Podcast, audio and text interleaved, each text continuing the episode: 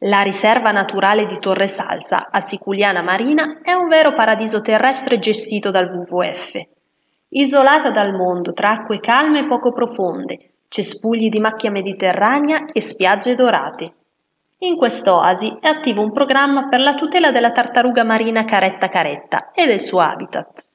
Dall'ingresso pantano arrivi ad un parcheggio ed in 5 minuti a piedi raggiungi le spiagge.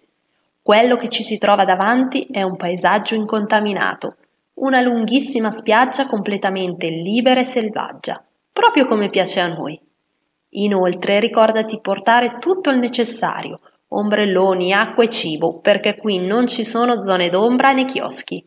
Camminando verso destra si raggiungono delle scogliere di calcare di un bianco quasi luccicante, in stile Scala dei Turchi.